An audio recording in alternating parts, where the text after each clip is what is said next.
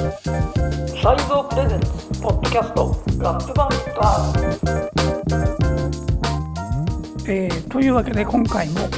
ラップバンディット R の時間がやってまいりました。で今回は、えー、通算第11回でお相手は私小林正明とおなじみサイゾー編集部の佐藤幸郎さん。でメールが届いてると。はい。いつご紹介させていただいてもよろしいでしょうか、お願いします。えっとバンディットネーム。バンディットネームって何？多分ねこれは渡辺志保さんの番組に通じるものだと思うんですけれども渡辺志保さんの番組にメールを送ってきてくださる方あの沢会ネームっていうのをつけてるんですけども多分バンディットネームってつけてきてくれたのかと気が利いてますね。あ思うんですけれどもはい。改めてバンディットネームエリック・サーモンのムニエルさん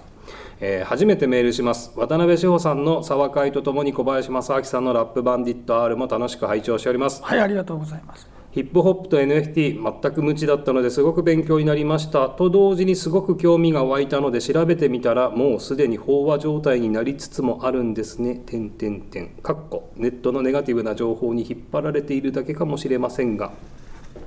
番組の中でも話されていましたがデジタルに唯一無二の刻印があってもあまり惹かれないなというのが正直な気持ちでした。でもこれから何か画期的なアイテムが登場するのでしょうかね。その辺の動向はちょこちょこ眺めていきたいなと思ってます。トークテーマですが昨今言葉にしづらくなってしまった下世話すぎるリリックをうまくオブラートに包みながら紹介するポッドキャストとか聞いてみたいです。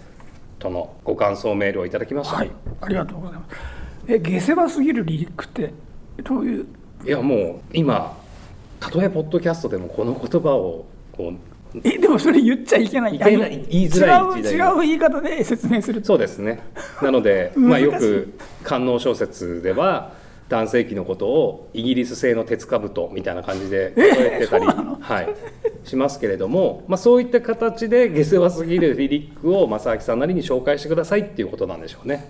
わかりました難しいねこれでもでもそれ結構ライターとしての引き出しというか言葉の語彙力のパワーを発揮する場面かもしれませんよこれは。全部置き換えていかなくちゃっていうことですね。なので、あ、どのぐらいこれは下世話なんだろうって。何が下世話だか全然わからない まあでもね、やっぱ90年代のそういうヒップホップの一部にはあまりにも過激すぎる。下世話すぎるリリックって死ぬほどあったわけじゃないですか。はいまあそういうことを多分あのご紹介してくださいみたいな。わかりました。はい。これはちょっとじゃあ検討をねしてみますかね。はい。じゃあエリック・サーモンのムニエルさんメールありがとうございました。メルシなぜ急に？ー、メルシー、もっと軽く言う感じの方がいいかもしれない。メルシ なぜフランス語？ー。いや、急に？はい。急にこの人がこの人って言っちゃいけない。いいですよ。この人呼ばわりしてくださいもう。この人がなぜあのメルシーとか言ってるかというとですねあの今回はラップフランセについて、えー取り上げようかなと思っていました。できっかけが魂の声を上げる現代史としてのラップフランセっていうのがこれ4月末か5月の初めにですねアプレミリという出版社から出てあの神野俊文さんという方が書かれてるんですけれどもこれを絡めて、はいえーラップフランセ特集という感じでいきたいと。そうなんですね。いや僕もこの神野さんが書かれた「魂の声を上げる現代史としてのラップフランセ」ちょうど読んでたんですよ。なんと、はい。これ意思の疎通ですね。はい、メルシー。ベルシー。大丈夫です、じゃあそもそもですねその、はい。ラップフランセ、はい。これいわゆる英語で言ったらフレンチラップ、はいということだと思うんですけれども、そもそもその正木さんって一番最初のポッドキャストの中でも話されてたと思うんですけどやっぱヒップホップが好きでかつアートみたいな、はいはいはい。ところもぐいぐい行ってた時代があったわけじゃないですか、やっぱその頃からフランスっていうのは、はい、いやそれはだって初めて行ったのが1986年なんですけれども、はいあれですねチェルノブイリとかがあったにもかかわらず、ね、当時は今のようにその情報が出回らないので全然もうロシア乗り換えロシアのモスクワトランジットで6時間ぐらいかかったのかな降りてから乗るまでいてそれでチェルノブイリが全然まだ住んでないのにその上飛んで、えーパリまで行きましたけどね。それはだからその前の最初の方でお話ししたそのまあ、えー美術館とかあと映画を1日何本見られるかなとかそういう感じで目的で行ったんですけどはい、でこれ驚いたことに、えー空港からそのパリの街の中まであの電車で行ってみたんですよタクシーじゃなくて。そうしたところも、えー駅からあの電車が動き出してあもうほとんど進まないうちにもう線路の両脇の壁がグラフィティの嵐なんですよね。この86年の段階で。はいはいはい。あこれはヒップホップいやパリの第一印象は自分の中では実はそういう目的は違ったんですけど実際に行ってみたら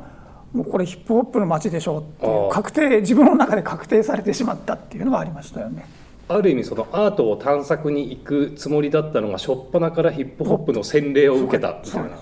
フランス語で何かがボブボムられてるってことですよね。そういうことですよね。あともちろんその電車の中もタギングがあそうなんですね。汚い感じでしたけどね。86年の時点でそれってかなり早いでしょ。早いですよね、でだからその一応その始まりとしては82年とかのアフリカバンバータのねツアーとかがきっかけとかありますけどあとはあれかテレビであの最初にも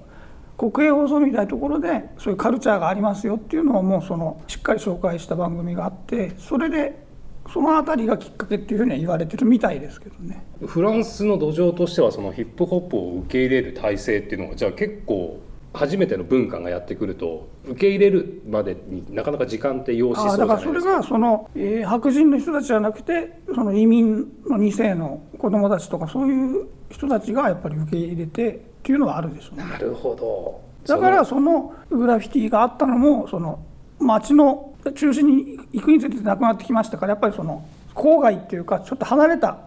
街の中心から離れた移民の2世の人たちが多く住む地域だったっていうことですよね要するにね。その終焉の。いわゆるバンリューですね。そうですね。あ来ましたね。はい。郊外ですよね。得意げに言ってるこの人。ー はいちょっと覚えたてのバンリューを言いたく覚えてたてじゃないでしょでも。バンリューですよバンリュー得意げに言ってる。はい、そこからフランス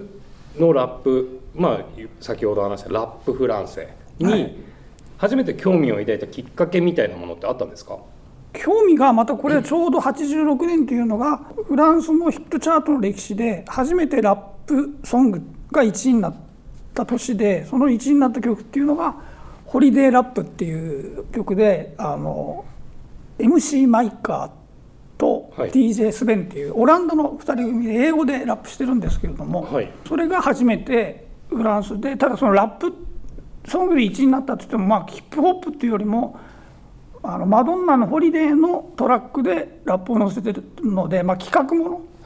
という感じですよね。ノベルティソングみたいな。例えば日本で言うとこの時86年だってあでも今ここにいる方の親戚の人がはい84年に 発表した曲がありますよね。もしやあのかの有名な「オラ東京さイグダ」ですそうですよね。これ1984年でしたっけ？そうです。あ親戚ですよね。はいあの私の叔父である吉幾三がヒットをかました「オラ東京さイグダ」ですねだからそういうラップのスタイルとしては、えー結構早めにね、まあ、日本もだからそういうスタイルねそのヒップホップとは関係なくそういうのを盛り込んだ曲っていうのはあのアメリカは全然なかったんですけど日本もフランスもとりあえずあってでさらにフランスの場合は82年の段階でもうそのシャグラン・ダムールっていう男女2人組がそのラップというスタイルだけで作った曲がもう1位になってるんですよね。あそんな早い段階で。そうなんです。でラッあそうラップっていうスタイルはもう受け入れられてあとだからその80年代のその今での言い方で言うディスコブギーみたいなのがありますけどああいうものの曲でもやっぱりラップが絡んで入れてる曲がすごい多いんですよね。ラップっていうスタイルだけはかなりだから早い段階で、えー知られたっていうのがあると思うんです。そのラップのヒットソングが生まれていく中でやっぱりそのフォロワーといいますかラップで成功したいみたいな気持ちを持った、まあ、次世代のラッパーがどんどんやっぱ輩出されてくるんですか？フランスっていうのは。いやそういうのとはまたちょっと違うと思うんですよね。おというのはやっぱりフランスも一応モデルはアメリカっていうのは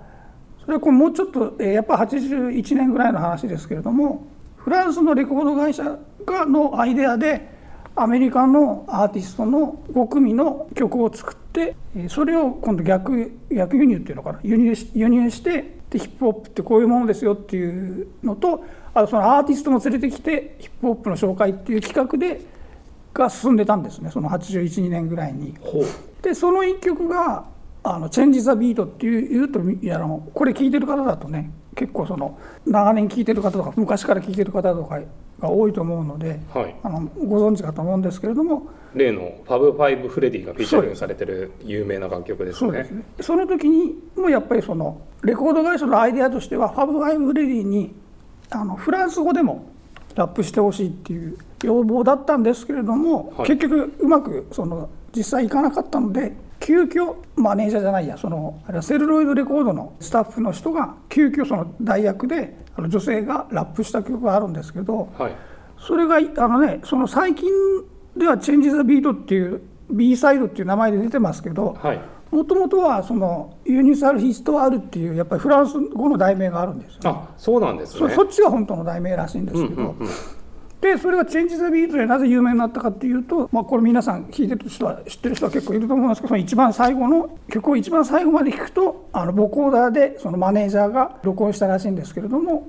その言葉がいあの何回でしたっけサンプリングが。合計これまでに2017年の時点で1986回サンプリングされているそうですねそれの部分が出てくる曲がこのフランス語のラップの曲だったってことになっちゃうんですよね。その初めてそのヒップホップとしてフランス語でっていうのが、えー最初だったのでそのホリデーラップより前ですよね。5年5年4年とか5年。なので最初の段階から一応そのカルチャーとして広めたいレコード会社まあインディーですけども広めたいレコード会社がいたのでそういうカルチャーとしてこう興味を持った層っていうのも確実にいたっていうのは分か分かるんですよねそのエピソードからただでもそれでもどうしてもやっぱりなんだろうなその実質的には乖離っていうかそのポップチャートみたいなところではラップが流行ってるんだけれどもそのヒップホップっていうのがさてどこで実際流行ってるのかっていうのが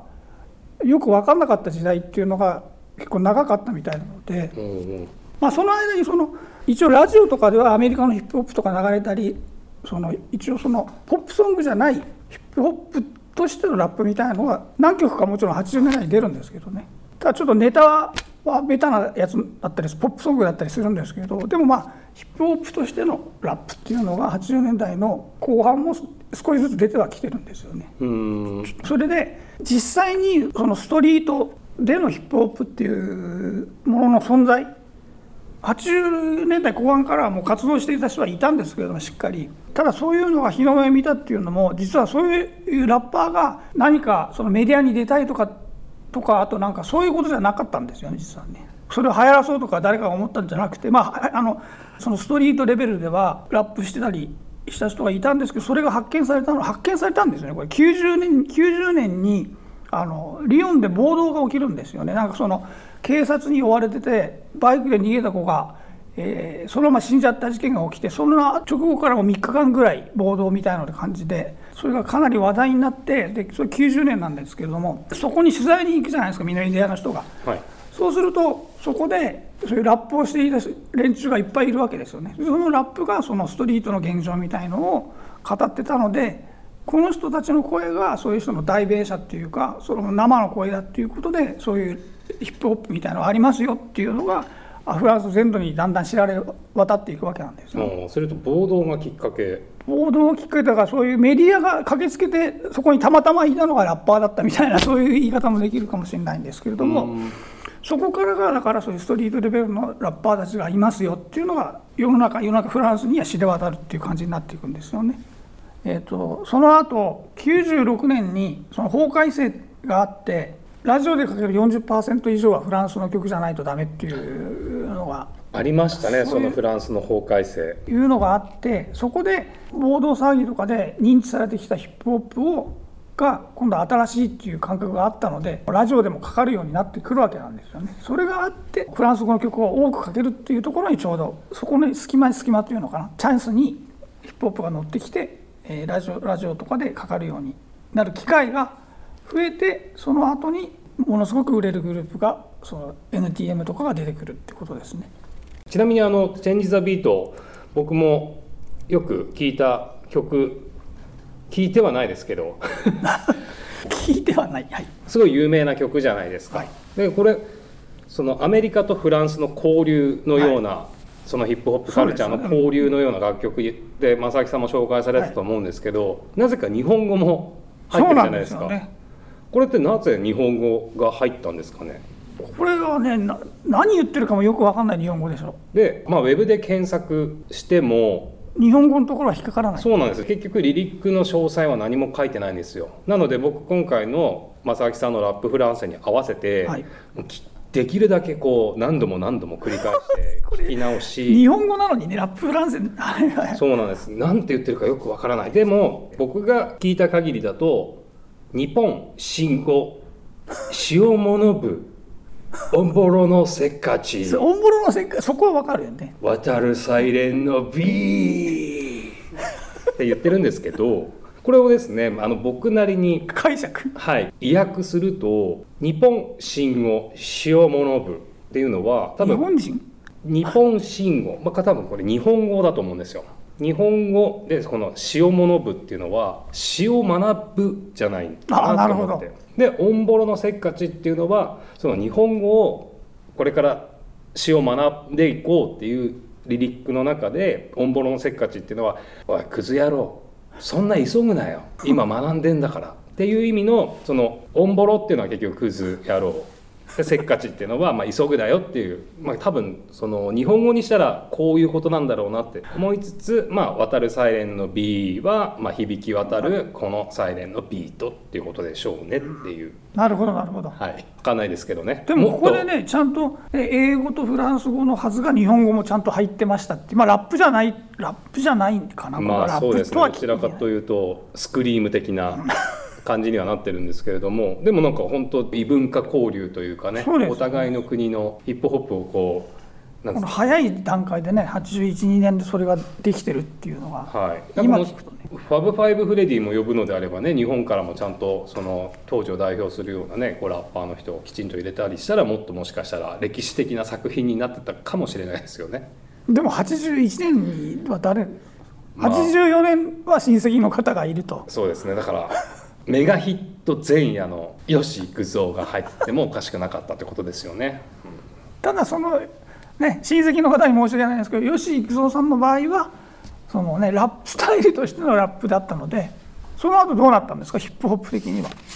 いやでもまあご本人としてはどああれはもう本当にヒップホップの影響を受けてあスタイルとしてのラップ。はい。あ言ってましたからね。先輩の板前さんがニューヨークで修行を終えて日本に帰ります、はい。ってなった時にレコードこれお前にあげるよ。って言った中にヒップホップそれこそラン DMC とかの12インチがあったらしいんですよ。でそれを聞いてあかっこいいなっていう流れで生まれた曲が「オラ同郷祭ぐら」って本人が言ってましたね。あなんとそうだったんですね。そうなんです。だから本当にヒップホップの影響を受けてラップしてたっていう。決してコミックソングではないっていう、ホリデーラップとは違う。まあでも若干ホリデーラップですけどね。でもやっぱあのボースティングとかも含めやっぱ自分の生まれ育ったこんな劣悪な環境だけどそこもちゃんと正しい。世の中まあ都会に行ってメイクマネーしてやるぜっていうスタイルは今も同じだからそそうなんですよ。だからそういう意味ではねこうスタイルも含め結構きちんと育像やることをやってたんだなって思いますよね。なるほどで、まあ、さっきの話のはいはいはい。続きに戻るんですけれども、それで90年代に入るわけですよね、はい。そこからそうするとそういうもうストリートのヒップホップの人たちが今度活躍の場が自然と開けるわけですよ。そう認識されますからね。どんどん台頭していくわけですよね。そんな中でなんかこう初期の作品90年代で正明さんのなんか金銭に触れた金銭に触れるも何もこの、えー、神野さんも前の本フランスフランスボードか。前の本もありありますけれどもそこでもえここでもちら出てきますけどやっぱりシュプレーム NTM っていう NTM って一応英語で言いますけれども NTM の存在が大きかったんじゃないですかね。これはもうだから本当すぐ自分もすぐ買いましたもんね。で大体これ90年代ってフランスのラップとか、まあ、パリでも買いましたけどあの86年に初めて行ってその後2002年ぐらいまでも何度か行ってるんですけどパリはそれでフランスでも買いましたけど日本でもタワーレコードとかでそういうこの NTM とかのあの CD とか普通に売ってましたからねその90年代半ばから後半にかけてはなのですごい聴ける聴こうと思えばすごいアクセスはしやすかった時代だったんですよね。やはりそのヒップホップのカルチャーがどんどん大きくなっていく上で日本にもそのフランスのヒップホップシーンがきちんと輸入されてきてたってことですよねそうなんです。よね。僕もシュプリあシュプリームって言っちゃいけないんですよね。シュプレーム NTM は。やはり普通に僕フランスのラップっていう認識じゃなく普通に聞いてたりしました。あ。でもよくよくその曲のタイトルを見たらなんかすごいなんかアルファベットになんかくっついてるみたいな 感じとかあれなんかこれ英語じゃないのかなっていう感じであフランス語なんだ。言われてみればなんかちょっとおしゃれな発音みたいな。おしゃれな発音。なんか本当10代の若造らしい捉え方でしたけど、そういうぐらい普通にこの僕が当時好きだったアメリカの東海岸のヒップホップサウンドと何も遜色ないそうですよね。クオリティだったなとは思いますね。それはあれですあのリミックスとかで知った感じで知ったというか。そうですね。一番最初にその彼らを認識したのがやっぱ本当はまあファーム名義ですけどリリースされた時はあのナスのアファーマティブアクションのインターナショナルリミックス、フィーチャリングシュプレーム NTM でやっぱ彼らの存在を「お何?」みたいな。改めて「お みたいな感じですよね。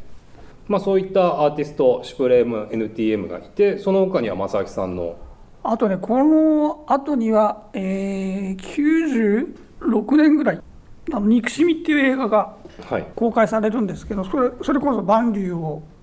舞台にした。ところ舞台それでたまたま自分がその映画の仕事もその時やっていたので、はい。劇場パンフのあの解説の部分ですよね。あれの原稿を書いたりあと映画の一応字幕監修もなぜかやってしまったんですけどそれ。その映画が後々までいまだに影響を与えてる映画になったわけなんですよねだそういうそれに関連のサントラとかもそういう当時の人気のフランスのえーアーティストが絡んでたのでそういうところからどんどんそこから広がって気に入ったアーティストかというのは聞いてそこからどんどんあのいろんなアーティストを聞いてったかなっていう感じだったんですね当時ね。いやいろいろだから朝さんとかあまあアサシンっていう英語だと朝あ英語だ朝さんとか、まあ、この NTM もちょこっと入ったりしますけどあとミニステル・アメールっていうもうこれは80年代の終わりぐらいかやっぱ NTM も多分80年代本当の終わりぐらいからいたと思うんですけどもそういうまあこの世界ではフル株の人たちですよね。そういう人たちがいたりとかサービスという感じで MC ソラーとかも入ってましたけどね確かに。MC ソラー。まあ有名ですもんね。フララップフランセといったら MC ソラーみたいな。まあ、日本だとそういうふうになってしまうんでしょうねっていうしまうんでしょうねって言い方もあれですけどねヒップホップがそのフランスで盛り上がってるっていうのは間違いなくもうあったとは思うんですけど正木さんが知る限りその当時ってどういったムーブメントがあったとかっていうのは覚えてますか？あと歌詞の内容はやっぱりほらえー、ね NTM って売れてますけど NTM の意味が FP Your Mother みたいなそのですからねそんなグループ名とんでもないですからね。うんうん。そういうグループなんですね。無理やりスピレームっていうのをつけた感じだしでしょうけどだそういう連中なので要するに歌詞の内容リリックの内容がやっぱりそういういいろいろ問題になりなりやすいその内容だったわけなんですよね。まあ、そういうジンノさんの著書でもそのようなことは書かれてましたもんね。それはだからこれ読んでいただくとその辺は分かるとその前のフランス報道とかも読んでいただくと多分よく分かると思うんですけれどもそういう歌詞のそのなんていうの傍観者的な言い方すると過激さ本当に過激さ傍観者的にも過激さで別に本人たちは過激にやろうとしてるわけじゃないんだけどもそういうふうに表現しないとどうしようもない状況みたいのを、えーそのまま言葉にしてるのでそういうもので社会的にインパクトがあを持ってでそれでやっぱりこの声をどんどん自分の声を拡大拡張そのそれを支持する人たちがやっぱりいっぱい増えていきますからこれすごい売れましたからしかも。で、えーそれの今度、えーこれはパリですけどあのアメリカのほら西海岸と東海岸あるようにフランスの場合はパリとマルセイユなんですね南部の。でマルセイユの方は I am っていう、まあ、これ英語読みしますけど IAM なので I am っていうグループがいるんですけれども、はいこれはウータンと一緒にやったりしてるんですよね。はい。有名ですよね。そうですね、ラ・サガ、ラ・サガか。ラでいいのか分かんないサガ、ルルサガ、ラ・サガ。いろいろ言ってみたかっただけですけどね、そういうグループが出てきて、そういう、本当に売れたんですね、そういうグループが。チャートに残るようなヒットに、チャートっていうかもうニュースですよね、なるようなヒヒットになってきて、いよいよだから98年ぐらいだともう本当に世界第二のっていうヒップホップ大国みたいなのセールスの上でももう間違いなくそのレベルに達したっていうのが流れだと思うんですよね。90年代後半にそのラ第二のヒップホップ大国って言われるぐらいに成長したっていうことで意外とそんなに知られてないですよね。うん、そうかもしれないですよね。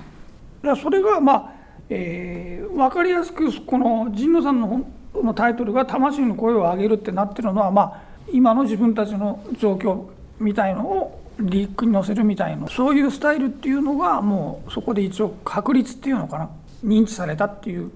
ことだと思うんですよね。それがいわゆるラップフランセの王道みたいなスタイルになったってことなんですか？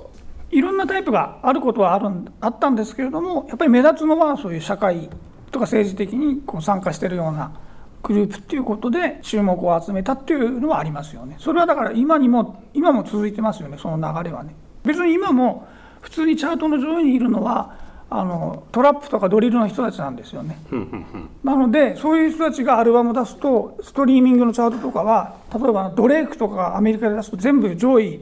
20曲ドレイクみたいなのありますけどはい。あれと全く同じ状況がフランスのチャートとストリーミングチャートとかだと今ニーニョとかそういうアーティストが出すとそういう感じになるんですよね。だからそれは別に全部この何コンシャスとかポリティカルなものでガシガシやってるわけじゃなくて、まあ、特徴としてそういう声が大きい人たちっていうのが出てきましたよっていうのはあるんだけどいろんなタイプのものがあることも確かなのでそこをだからあの、ね、フランスだからイコールコンシャスとかポリティカルっていうだけじゃないっていうことですよね。いわゆるパーティーラップみたいなものもあるってことですよね。そうですねだから90年代の中までアリアンスエトニックっていうのがいましたけれどそれがファンキーな感じでポップな感じのグループでそれもすごく売れたわけなんですよね。だいろんなその別に90年代もそのフランスまあそれ日本版もちゃんと出て自分も解説書いたりしたんですけれども当時は、えーからいろんなタイプがいいたいたんですよね。そのフランスのラップってこれは何ですか確率的な考えかもしれないんですけれどもやはりその社会情勢とか含めものすごいこう迫真に満ちたあ感じをすごいやっぱフローから感じてしまうんですよね、うん。なのでなんかすごい重苦しいことをラップしてるのかなみたいな感じになってちょっと敬遠するみたいなところもあったりしたんですけど。神野さんの本を読んでどういうふうにその辺はこれはちゃんとあのリークが訳されて載ってる本なのでそれはどういう感想を持ちましたか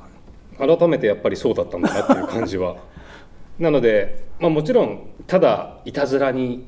パーティーラップが大好きっていうだけの人間じゃないですけど僕も。自分までは言わなくてもね。でもそういうものをあまり感じなかったっていうこれまでのその90年代後半から2000年2010年に至るまでのラップフランセにおいてなんかこうすごい本当言葉は悪いかもしれないですけどすごい疲れるみたいな気迫に満ちすぎていてみたいな。もうちょっとふんわりやんわりみたいな感じのラップってそんなないのかなって感じた時期もありましたねあだからそれがさっき言ったエリアンス・アトニックとかそういうのはそういうタイプだったけどね。というわけですごいこれざっとなんですけれどもその、ね、80年代から今というかまあ90 2000年ぐらいまでの話にななりますかね。のラップフランスの歴史みたいのを振り返ってきたんですけれどもあ一つ忘れたことがあって大事な。まあそれは後半でお話ししますけれども後半は、えーさらにこの魂の声を上げるのえ内容というかそのここに出てくるアーティストとかの話をしようかなと思っております。まあそのね魂の声を上げるっていうのでそのねさっき聞き苦しいとかっていう。いや聞き苦しいなんて一言言ってないですけ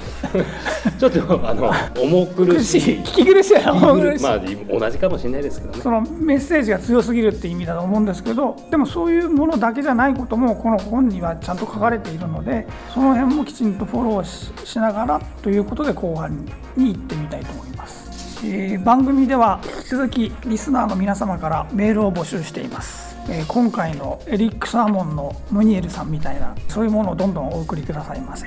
じゃあ前半はここまで、えーこの台本ひどいねこれそれではオーボワールアラポシェンって書いてますけどね。いいですよそこ言わなくても。言ってくださいちょっとフランス語っぽく。えオーボワールアラポシェン？はい。どうもありがとうございました。いいじゃないですか